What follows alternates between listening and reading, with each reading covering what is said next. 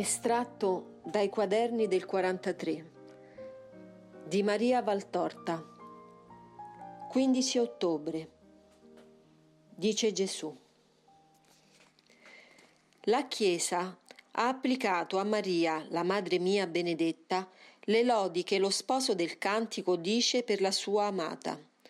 E nessuna creatura al mondo ha, in verità, tanto diritto di avere per sé quelle lodi lasciando anche e soprattutto da parte la sensualità che celebra le bellezze fisiche, grandi anche Maria, perché la sua esclusione dalla colpa d'origine aveva fatto di Maria una creatura perfetta come i primi due creati dal Padre. E i due primi, opera eccelsa del Creatore, avevano, oltre la bellezza incorporea dell'anima innocente, la bellezza fisica del corpo creato dal Padre. La bruttezza fisica è venuta all'uomo come una delle tante conseguenze della colpa. La colpa non ha lesionato soltanto lo spirito, essa ha portato tale lesione anche alla carne dallo spirito che aveva perduto la grazia sono venuti istinti contro natura, i quali hanno avuto per frutto le mostruosità della razza. Se l'uomo non avesse conosciuto il peccato, non avrebbe conosciuto certi stimoli e non avrebbe contratto alleanze deprecate e maledette, che hanno poi pesato nei secoli dei secoli con marchio di bruttezza sulla prima originaria bellezza. E anche quando l'uomo non giunse ad avvilire se stesso con certe colpe, la cattiveria, portata sino alla delinquenza, segnò stigmate sui volti dei malvagi e sui loro discendenti, stigmate che ancora oggi studiate per reprimere la delinquenza. Ma dovreste cominciare voi, scienziati, che le studiate, a levare la prima stigmate di delinquenza dal vostro cuore, quella che vi fa ribelli a Dio, alla sua legge, alla sua fede. Occorre curare lo spirito, non reprimere le colpe della carne e del sangue. Se l'uomo, curando se stesso per primo, curasse poi l'educazione spirituale dei fratelli, riconoscendo questo spirito che è il motore dei vostri atti e non negando con le parole più con le opere di tutta la vita la delinquenza diminuirebbe fino a divenire manifestazione sporadica di qualche povero malato di mente. Tanto è segno di propria o di lontana congiunzione col male la bruttezza fisica, che nel tempo mosaico quando, per un complesso di ragioni che un giorno ti ho spiegato, occorreva usare una severità e un assolutismo che io poi ho modificato con la mia dottrina d'amore. Il deforme era escluso dai servizi divini. Non era per insegnare agli uomini a mancare di carità verso gli infelici, che era stata data dalla giustizia quella legge, ma era per mettere un freno all'animalità degli uomini col timore e col terrore che le loro colpe contro natura generassero dei deformi esclusi dal servizio divino, aspirazione somma dei figli di Israele. Dopo sono venuto io, sapienza eterna, incarnata per voi, e ho modificato la legge al fuoco della mia carità e al lume della mia intelligenza.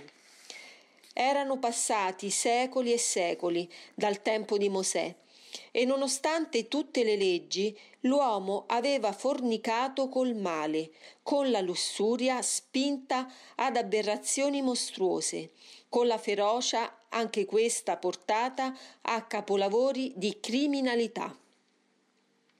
Nei figli dei figli di questi milioni di peccatori si segnavano le stigmate delle lontane colpe dei padri, mentre sotto l'involucro di una carne non bella e resa deforme da difetti fisici o da malattie orrende, palpitava un cuore degno di Dio, più di tanti cuori di esseri fisicamente belli.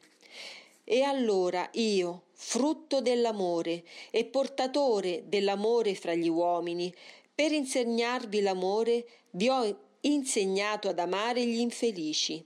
Ho chiamato a me storpi, ciechi, lebrosi, pazzi e li ho guariti quando era il caso. Li ho amati sempre, di amore di predilezione, e vi ho insegnato ad amarli così. Questo rispondeva anche ad una ragione di alta giustizia. Io, che ero venuto per redimere le deformità dello spirito e ad amare sino all'olocausto i vostri spiriti deformi, per ridare ad essi la bellezza degna d'entrare in cielo, potevo non amare i deformi della carne, la cui deformità era una croce che di per sé stessa redimeva lo spirito che la sapeva portare? No, il Salvatore li ha amati e li ama, gli infelici della terra. E se non può su tutti operare il miracolo di rendere perfette le loro membra destinate a perire, non lo può per motivi inutili a spiegare agli uomini, può dare a tutti coloro che un'infermità avvilisce la sua divina assicurazione del possesso del cielo, se sanno subire la loro prova di martirio senza dubitare della bontà dell'Eterno e senza ribellarsi alla loro sorte facendone accusa a Dio. Mi amino anche per il dolore, io li premierò per il loro amore e i derelitti della terra diverranno i trionfanti nel cielo. La madre mia, la senza colpa, la tutta bella, la desiderata di Dio, la destinata ad essermi madre, possedeva l'armonica integrità delle membra, in cui era palese il pollice modellatore di Dio, che l'aveva creata a sua perfetta somiglianza. L'opera dell'artista si è industriata in tanti secoli a rappresentare Maria. Ma come rappresentare la perfezione? Essa trasuda dall'interno all'esterno. E se potete ancora col pennello e con lo scalpello fare una forma perfetta, non potete mettervi quella luce d'anima che è cosa spirituale e che è l'ineffabile tocco divino apposto su una carne che è santa. Tocco che vedete tralucere all'interno su vostri fratelli e che vi fa esclamare che volto di santo. Come potete rappresentare Maria, la tutta santa del Signore? ogni qualvolta è apparsa e poi vi affaticaste a riprodurne le sembianze, i beati della visione di lei hanno esclamato È bella quest'opera, ma non è Maria.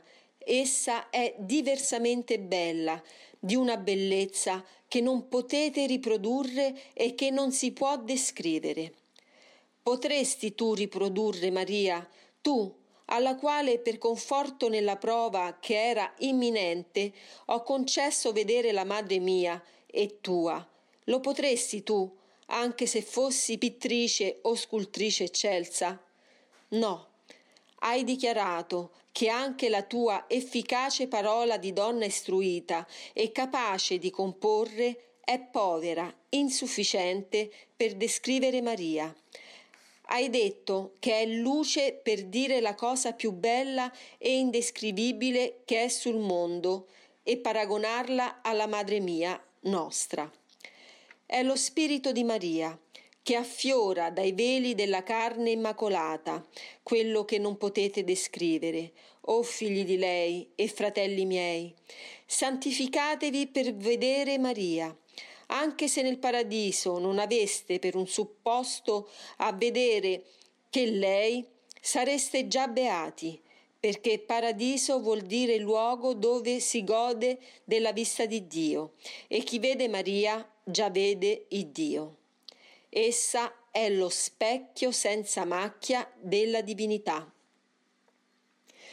Tu vedi dunque che le lodi del cantico sono giustamente appropriate a Maria, la quale con la sua anima pura e innamorata ha ferito il cuore di Dio, che è suo Re, ma che l'accontenta nei suoi desideri d'amore per voi, come ella fosse sua regina.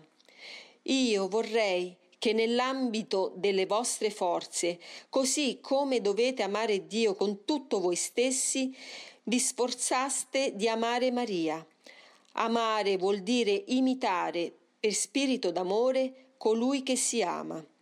Ed io ve ne ho fatto dolce comando. Si capirà che mi amate quando si vedrà che fate le opere che faccio io. Ora vi do lo stesso comando per la madre mia. Si vedrà che l'amate quando l'imiterete. Oh, se il mondo si sforzasse di imitare Maria, il male in tutte le sue diverse manifestazioni che vanno dalle rovine di anime alle rovine di famiglie e dalle rovine delle famiglie alle rovine delle nazioni e dall'intero globo terracqueo cadrebbe vinto per sempre, perché Maria tiene il male sotto il suo calcagno virginale. E se Maria fosse vostra regina e voi foste veramente suoi figli, sudditi e imitatori, il male non potrebbe più farvi del male. Siate di Maria, sarete di Dio automaticamente, perché ella è il giardino chiuso dove Dio sta il giardino santo dove Dio fiorisce, perché ella è la fontana dalla quale sorge l'acqua viva che ascende al cielo e vi dà il mezzo di ascendere al cielo. Io, il Cristo, Redentore del mondo e Salvatore dell'uomo.